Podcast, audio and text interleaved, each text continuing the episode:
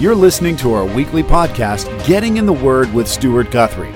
Stuart is the teaching pastor of Family Bible Fellowship of Ridgeville in Early Branch, South Carolina.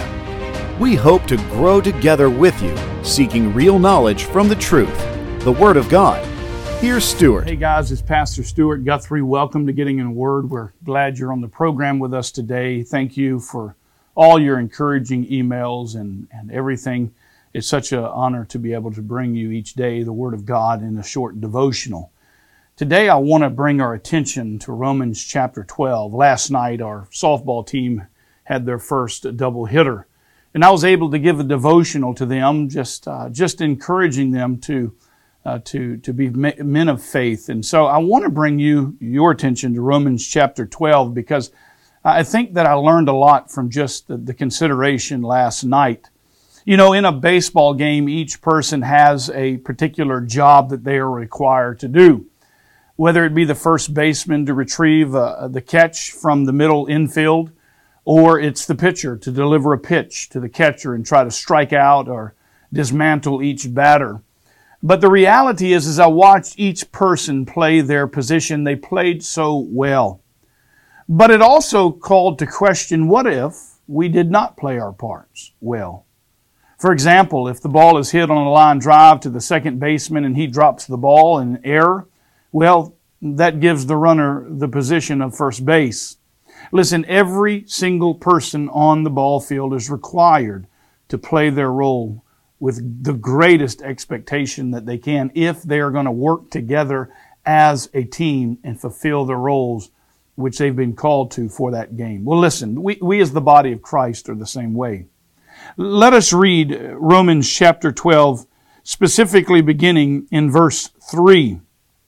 For through the grace given to me, I say to everyone among you, do not think more highly of yourselves than you ought to think, but think so as to have sound judgment, as God has allotted to each a measure of faith. God has called each person to a different measure of faith. My, my level of faith is not your level of faith. God calls me to do things He doesn't call you to do, and that's the beauty of the body of Christ.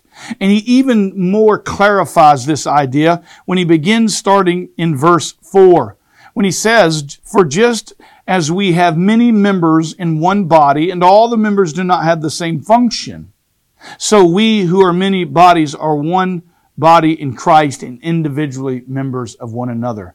Just as it is for the ball field, so it is for the body of Christ. Every person isn't the thumb and every person isn't the pinky. We need eyes, we need ears, we need mouth. But the question is, are you fulfilling your role in the body of Christ?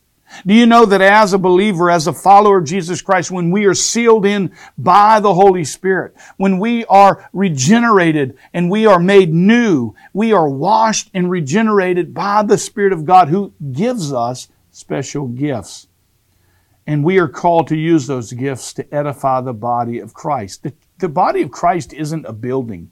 No, the body of Christ are individually, individual persons doing the work of God for the glory of God.